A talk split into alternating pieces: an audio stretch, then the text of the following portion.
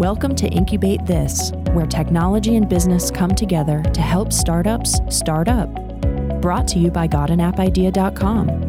Hello, everybody. Welcome back. This is Incubate This, uh, where we talk about how do startups start up. And today we get a lot of questions about funding. What kinds of investment are there out there? When is it appropriate to seek one or another? Um, how do I know if I'm ready? Um, and then how do you find investment capital? You know, from all the different various sources. So we thought it would be good to just take a little time um, and chat through a little bit of this uh, and see if we can dispel some myths, alleviate some questions, um, and like that. So, and sell a little snake oil. That's right. that's right. Hey, you know what? Something Kidding. about snake oil. uh, you see how many snakes it takes to make a gallon of snake oil? Where does the oil in a snake come from anyway? anyway. Uh, okay. So let's start with talking about the different kinds of capital that are available. Okay. You've probably heard of angel investors. There's actually kind of sub segments of angel investors. And the very first sub segment where people generally tend to get early funding is friends and family. And angel rounds have sort of been retermed in the last decade to sort of encompass all of these pieces before an institutional round, which is money from like uh, an investment institution or an investment club. Venture capital typically falls into institutional rounds. Angel round used to mean this like middle segment between friends and family and institutional money. And now angel investment kind of has been retermed to encompass what was typically the angel round, but also friends and family money, early seed capital. All of these things are now kind of synonymous with angel investment. They're not all the same though. When you're when you're thinking about early investment money, remember that the earlier you get money into your company from somewhere else, the more expensive it is. So, a lot of times, uh, we are partners with Rockies Venture Club, which is the oldest venture capital club in the country. Actually, I didn't know that. They've oh, been really? around the, the longest. Country? Yeah. Wow. Um, and they typically work between 15 and 20 deals a year. They get over a thousand applications a year. And according to Dave Harris, who kind of runs the organization, he says that about 25% of those are just inappropriate for the kinds of things that Rockies Venture Club invests in. Things like, I want to start a restaurant, or I want to open a bar, or I want to build a heavy construction equipment company. Those kind of things aren't really in the wheelhouse of what they do. And so they have other partners that they kind of refer those people to. But out of 750 remaining applications in various stages of maturity, these guys work 15 to 20 deals a year. That's not very much. They are what you would usually consider like the entry into institutional money. So, most companies who get a deal that becomes picked up by RVC have gotten capital from somewhere else first. And usually, the very first place you go is friends and family. What does that mean? I go to my dad and borrow $5,000 to what? No. I mean, yeah, it could look like that, but it's usually a little more formal, right? There's yes. some paperwork and Yes, exactly. And the way that paperwork looks is there's typically two different kinds of agreements that you might enter into when you're dealing with what we're calling angel funding in a friends and family or a seed capital or an angel funding.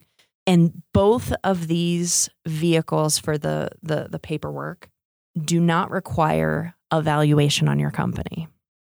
And that's a really important point, important point because if you set a valuation too early and you potentially devalue your company in a way that you shouldn't, uh, because maybe you have more revenue in your first five years than you thought, or your first three years than you thought, and you've set the value too low. And so now you've given away more equity in your company for less money than you should have. Or you overvalue your company. And when you get to a point where you do actually have to set a value and institutional investors come in, well, now the people who invested early are getting a lot less than they thought for the money that they put in. So these two vehicles, which was great, you asked, was perfect lead in. These two vehicles, one is called a SAFE, and I can never never remember what the acronym is. Something, something for equity, right? Yeah, it's a, it's a Simple. simple agreement for future equity. That's Thank right. you. I can never remember that. I don't know why. Um, and basically, what this is is it says I'm giving you fifty thousand dollars, hundred thousand dollars. Sometimes I've seen people do a half a million dollar investment on a safe, and I don't know what I'm going to get in return for it. I don't know when I'm going to get it. And I'm basically acknowledging I may never see this money again. And if I do see a return on it, it's unlikely to be soon. And I'm not setting any restrictions or terms or minimums about that. So this person who's giving you five hundred thousand dollars in a safe They either really you. believes in your idea Yeah. or they gave birth to Yeah. you. Yeah, exactly. now, what I will say, we have seen companies that are beyond a friends and family round. They've actually they're they're working with seed investors and these are fairly savvy investors who will invest. Buyer is a perfect example of this. Mhm. They just had he's not a friends and family, he's an investor. But he put half a million dollars on under a safe. Yeah. Now, the other option in this category is called a convertible loan. And I'm going to tell you why an investor in these two options would choose the safe over the convertible loan. But a convertible loan is basically exactly what a safe is. It's saying, I don't know how much equity I'm going to get. I don't know at what point I'm going to see that equity or at what point I might see a return. But this is a loan and you're paying interest on it. Except that there's usually no payment terms. And if the company goes bankrupt, the loan is null and void. So it seems like a convertible loan should be safer than a safe. but it really has the same outcome, except that from an investor's point of view, now I'm paying taxes on interest I'm not actually earning because there is an there is an interest schedule and a, and a uh, not a vesting schedule a um uh Repayment schedule. yeah right? Exactly you're just not actually making any payments against it. So I'm not actually earning the interest. it's accruing. yeah it's accruing and I'm paying taxes on it as if I earned it. Right. so why would somebody pick a safe? That's the only reason why because the risk is the same the valuation question is the same and on one hand you have a tax disadvantage and on the other hand you don't.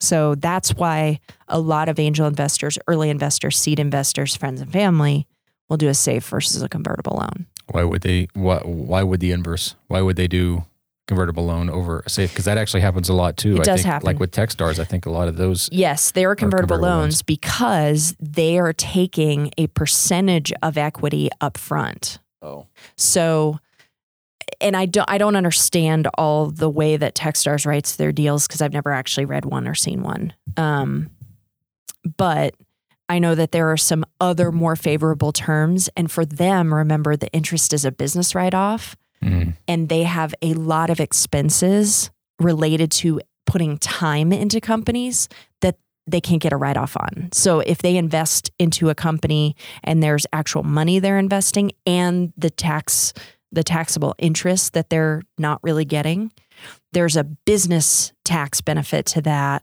Mm. that makes it more attractive for them to do the- that. Yes. Well, That seems to me because the unique nature of their business is this. That is a cost of doing business. Whereas if I'm your dad and I give you the money, I can't write off Nope. taxes on accrued interest that I owe because I'm an investor Yeah. only. Yeah. So it's is Yeah. that because that's Yeah, their so there's- Yes.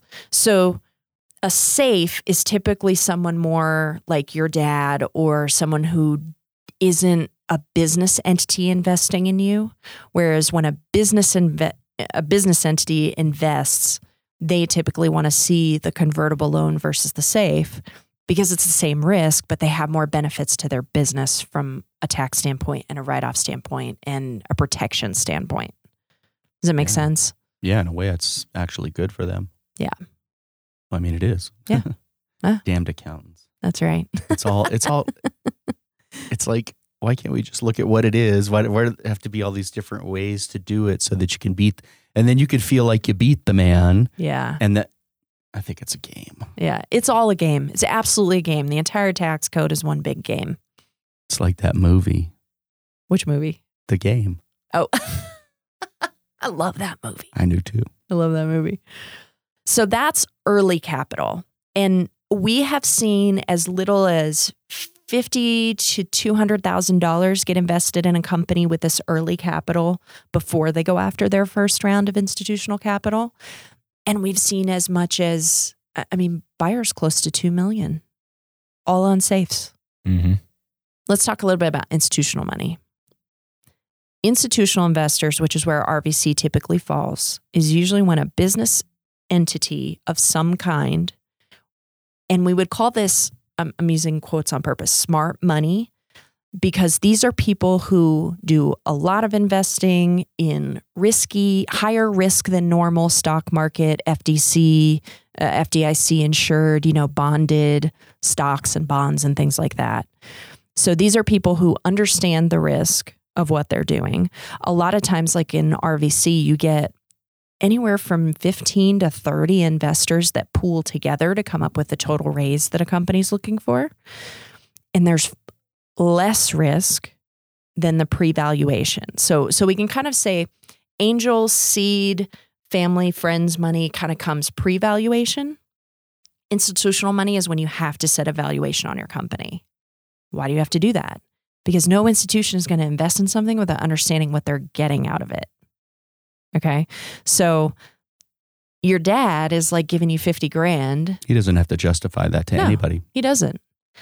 RVC, they have to justify we're raising $500,000 for ABC company that pitched this product or service or whatever that they want to put out in the market. And enough people got behind it that we raised the half a million dollars. What are we getting in in return? If you have a valuation of 10 million on your company, then you know that that 500,000 that you just raised is worth 5%. And so in exchange for giving you that 500,000, we are taking 5% equity in your company. Now, does that mean that I necessarily have $500,000 worth of value in your company? No, no. it's just math. Yeah, it's a we we It's a different I unit of measurement. Yes. Share to a dollar. exactly. It's just a con- it's a currency conversion. Exactly. Exactly. Daryl and I went to an RVC meeting uh, the last Tuesday of every month. RVC, Rockies Venture Club, does a mastermind meeting where they, you know, they have uh, entrepreneurs, all different realms of business, different levels. You know, some people have been selling in the market, some people are still in the idea phase, some people are, are getting ready to go after capital and they know nothing. Um, and they they all get together and talk and Dave is an amazing resource for that meeting because he's the head of RVC. He answers these questions just with amazing insight and knowledge.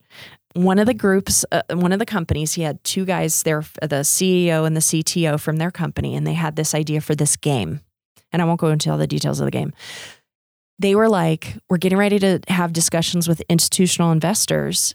How do we value our company? How do you come up with a valuation? And I love the way that Dave Harris like kind of talked about all the different things that you might do. And then I looked at him and I said, Yeah, but really it's just like throw spaghetti at the wall and see what sticks. And he was like, Yeah.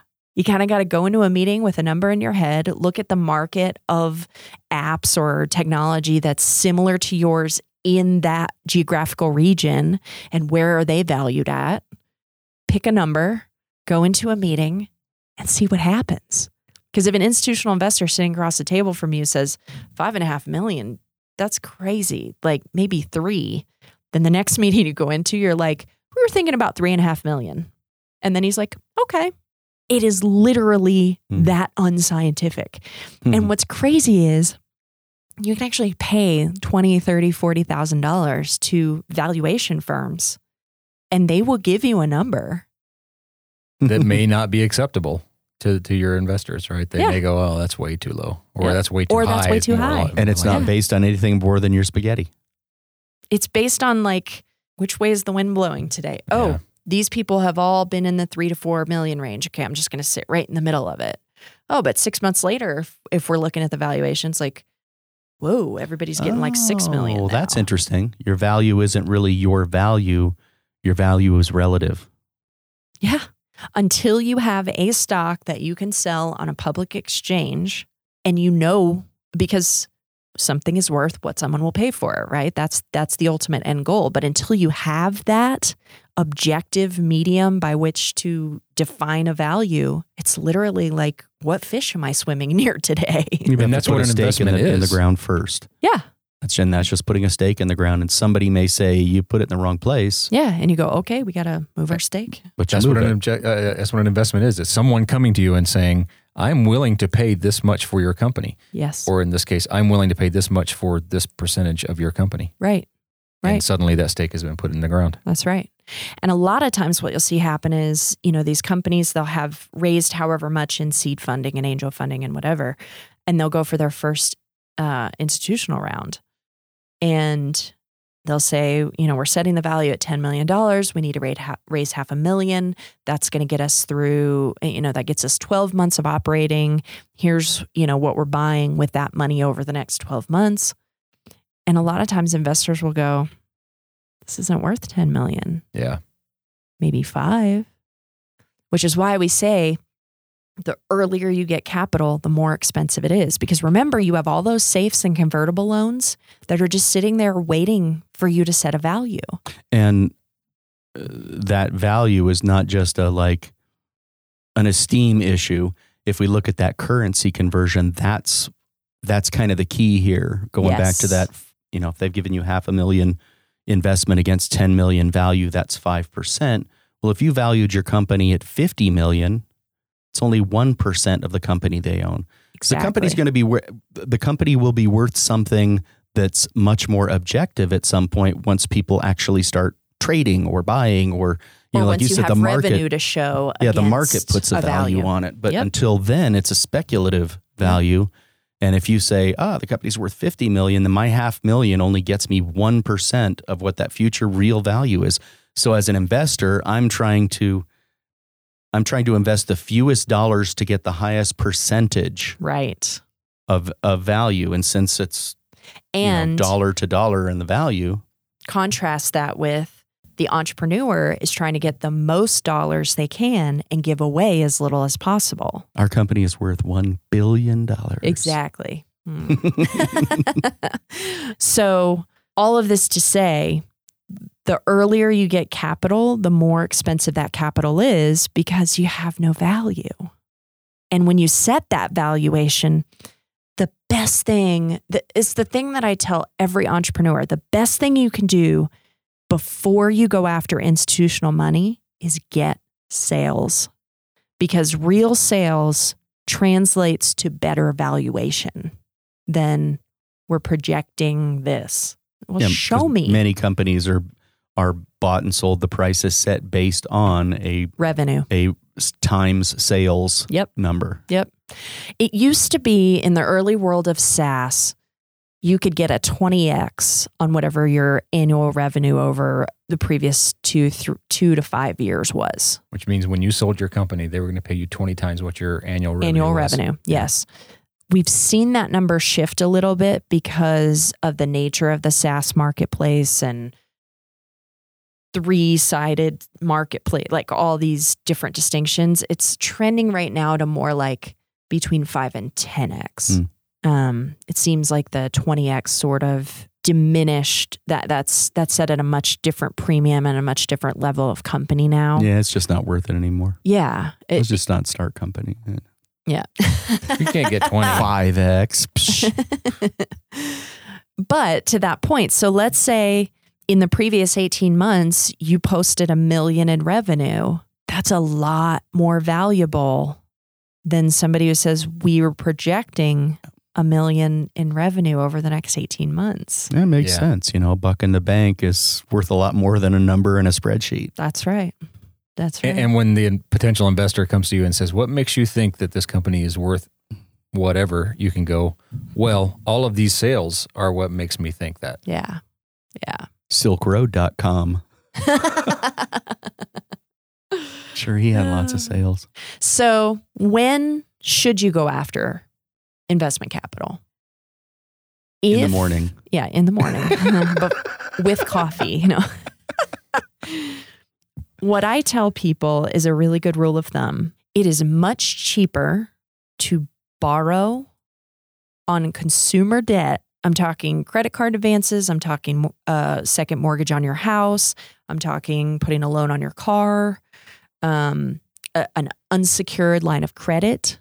Even with those interest rates, it is much cheaper to borrow that way to invest in your idea and essentially bootstrap it on interest than to give away parts of your company too soon.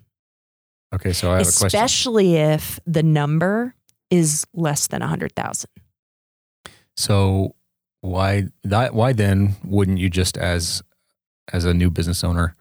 Why wouldn't you just do like they did in the old days and just go to the bank and get a business loan? You absolutely can. And that's a great option, especially under that hundred thousand dollar line. Because you're not giving any company away. You're not giving your you're not giving any equity away. Now and you if you've are got pers- sales, you might have the money coming in to make the payment. And uh, you are personally guaranteeing that loan. That's the bank's going to look at your credit worthiness. They're going to look at your ability to repay your other obligations, et cetera. But if you believe enough in yourself and your idea to get yourself to that place where you have real sales, you've created more value in your company and you've done it without giving anything away. And you've proven to yourself and to other people you have a market.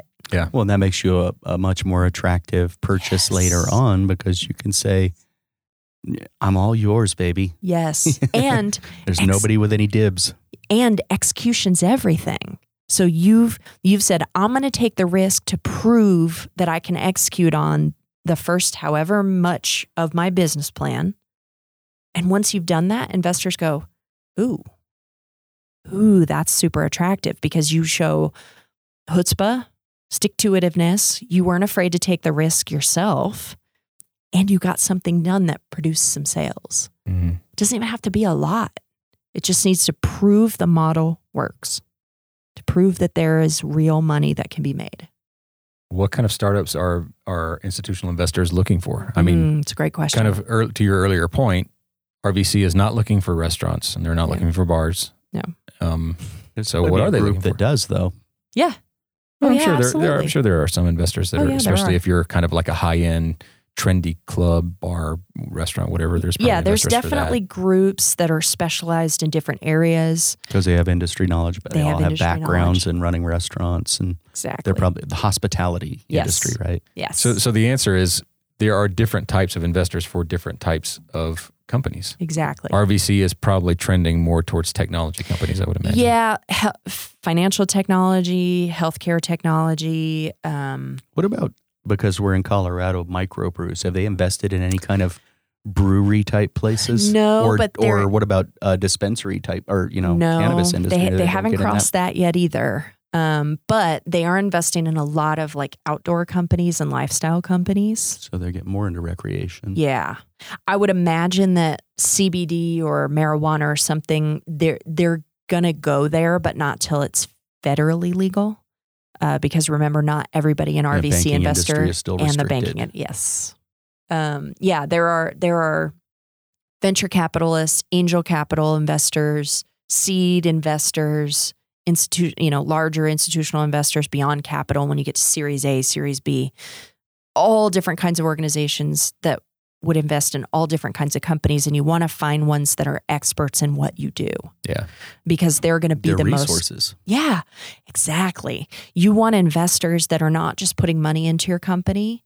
They're knowledgeable about what you're doing and they bring something to the So that's table. a really important point we didn't talk about. Was you know, it, it, we, it's all sounds like you're looking for investment money and walking around with hat in hand, and you'll take it from anybody. But that's a good point to pick and choose who you're get, hooking up with. This is a relationship. yes. And there are some really bad investors out there who will take advantage of you.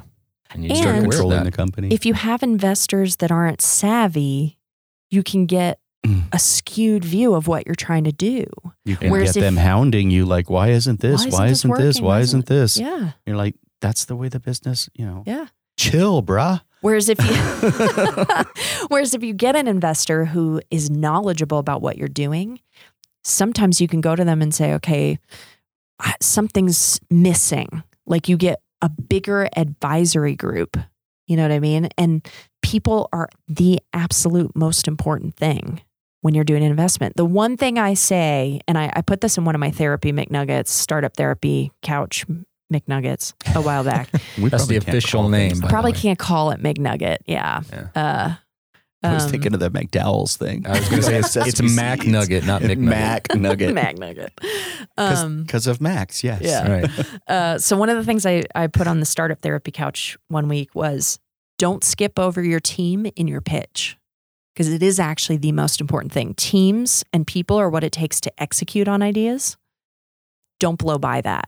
Put good people who know what they're doing, who are knowledgeable in your industry. So, for example, there's a guy here in Denver that did a pitch to the golden chapter of RVC a few, like two months ago. It's an outdoor company providing access to experiences that are provided by small mom and pop companies in ski areas that you may never find them because they don't have their own website or they're tiny and Mhm. they get lost in all the traffic of Alterra and Vail Resorts and blah, blah, blah. One of the guys on his board is Bode Miller.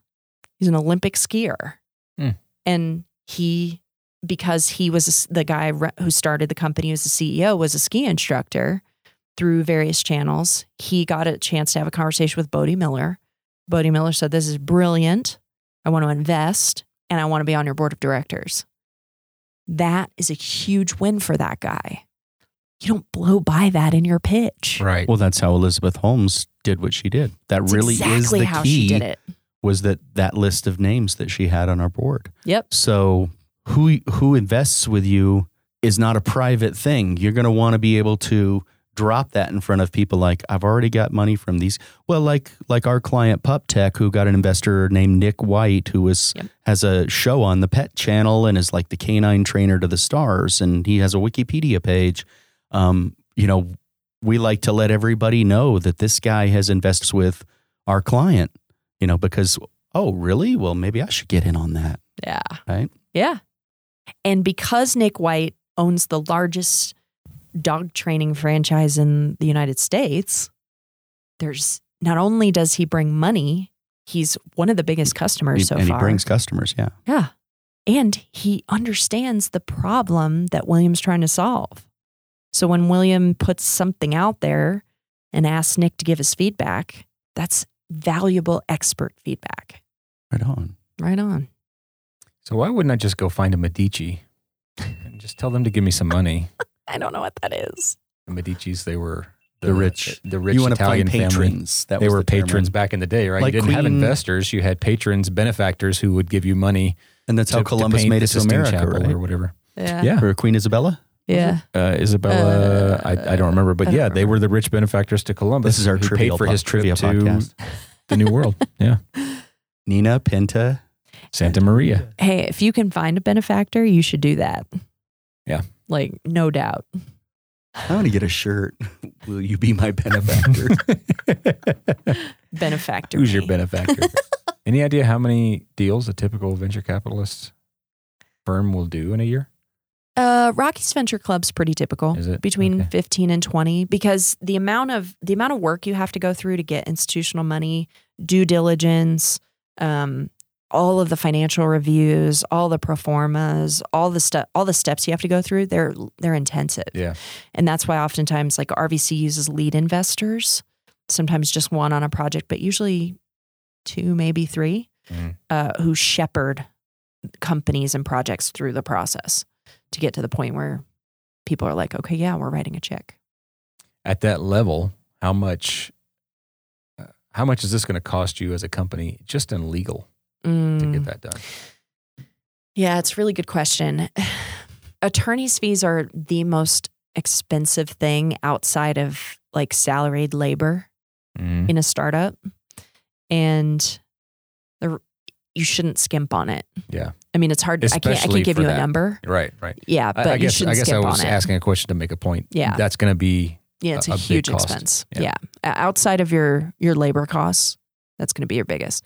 And it should be because if you're promising equity value, you want to make sure that the terms are not more favorable to your investor in ways that make it so that you lose control of your company or you're cut out altogether, yeah. you know. All really anybody cares about in all that stuff is no surprises. Yes. Mm-hmm. That Yeah. it will work out the way we're saying it's going to work out. I compare it that's to so sad that we can't just, you know, have a piece of paper that says, this will be the way we say it is going to be. Yeah. I compare it to a prenuptial agreement. So, this is a document that says we're getting married because right now we think that's a good idea and we love each other. If at some point in the future things go sideways, here's how we're agreeing when we're being civil to treat each other. That's all it is. So, none of these agreements are designed for the company that hits it huge and every investor is super stoked they're all designed for what happens if it goes bankrupt in five years or the idea never takes off or so that people feel like What's we can part yeah we've spelled it out so we can part loss? friends you know we can part with no love lost between us Because when it happens, it could start to hurt, but then you say, well, this is what we agreed to. yeah this, is this so is what we I'm knew was a keeping- keeping possibility word. yeah And that I think that tends to work fairly well. You know, my my impression of of Silicon Valley is in situations like that, you do a startup, you get institutional investment, you get two million dollars, whatever. Yep. You do your company, whatever it is, and it just doesn't work, Yeah. and it fails, and you close them. Close the doors, and your investors have lost two million dollars. Oftentimes, those same investors want to invest in your next company, yeah right? Because to their mind, it's like, okay, you know now what not to do yeah you felt the sting of that pain. Yeah. And you're going to really push to make something out of this next round of funding that we're going to give you for this next idea. yes exactly. to their way of thinking, is not a bad thing at all. Which sounds funny, somebody. doesn't it? It You does. know, if normally if I come to you and it probably doesn't work with family and friends as much. no, No. Because if I invested the money with you and you, you know, I'm not going to do that again. Right. Yeah. Me twice. Yeah. Um, but with the institutional, as Daryl says, that's a really different attitude Whole because different. they look at it as like you got some street cred. You've got, you know, you, You went through some the bruises. hassles and you know, you, you know, know, like what's you- coming and you're still willing and like what Daryl said, you know mistakes. You saw, you see some of the mistakes that you made that you won't do now. And that's one of, I think, the, the sort of shining aspects of our industry uh, to, to that end is we do embrace that failure. You know, I think that's one of the reasons mm. why it works in this country. And it's it's no specific- choice. a lot of choice, projects yeah. fail. Right. Sorry. but compared to a lot of other countries where you can't do that, Yeah. you, you know, th- it's not legal to do that. And in our country, it's like, yeah, go do it. Yeah. Go make these mistakes. Go fail. That's right. That's right. As long as everybody goes in eyes wide open, Go make new Coke. it will Open suck, Cola. Do you guys remember Open. Cola? It was an No. open source cola, open source Coke competitor. Yeah, it didn't go very far. Ew. It This just, was- yeah, this like was- everybody's checking What? stuff in. Right. It's gross. This was during the dot com boom, Uh, and subsequent had- bust. blues and beans. Last thoughts. If, as much as you can, especially with something that is largely web mobile app based where where your product is code, bootstrap as much as you can.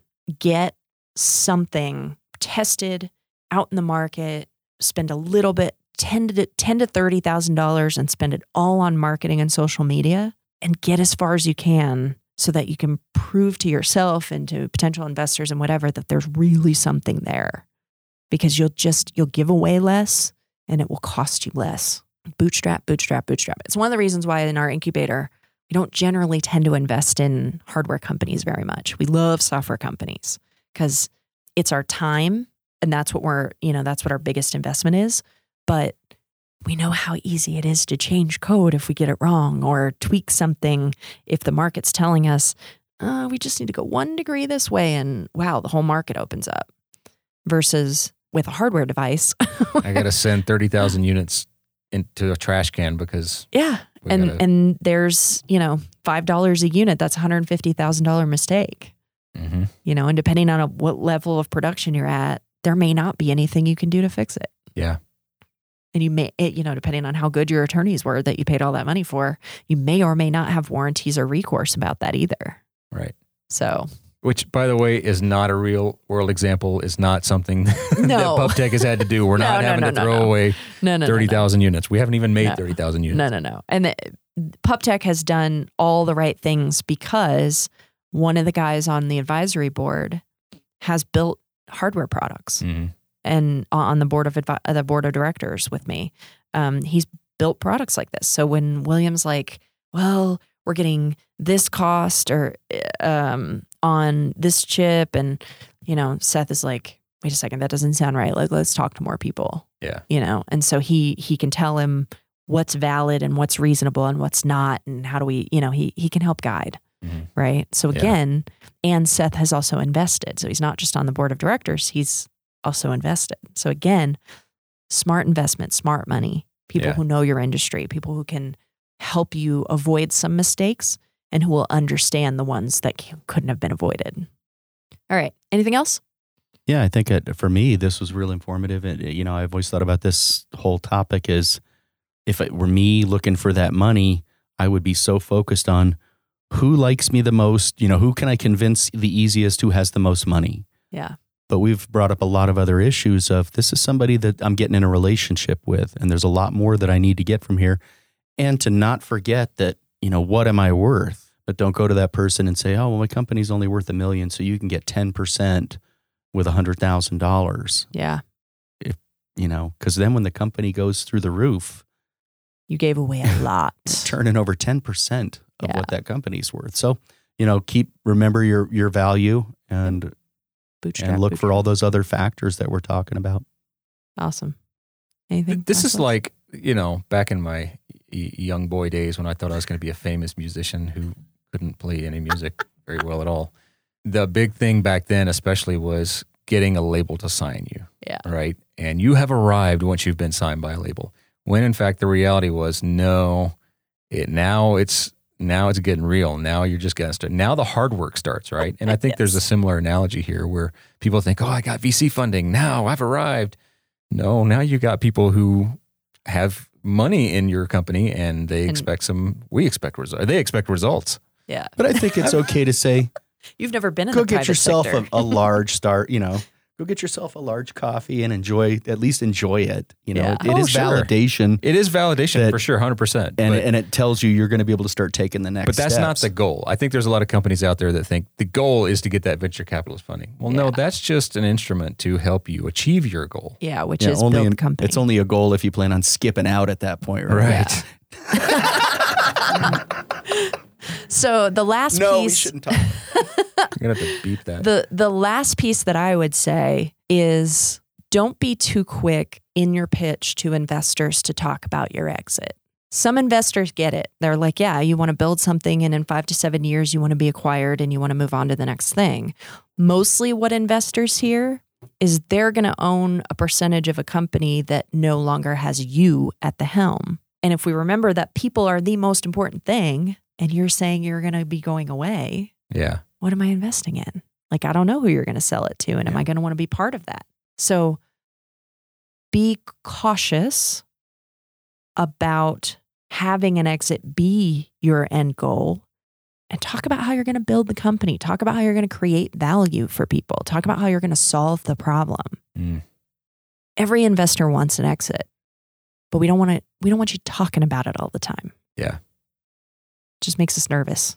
all right. So for Grant, Daryl, and Cynthia, You got it right. This has been gotanappidea.com sponsored Incubate This. And uh, we look forward to seeing you guys next time. Uh, if you weren't aware, we do put these on YouTube in video format. And we also have uh, these in a podcast format published by most of the major, major aggregators. But if your favorite aggregator doesn't have Incubate This, let us know and we'll get it published. Uh, so we'll see you guys next time.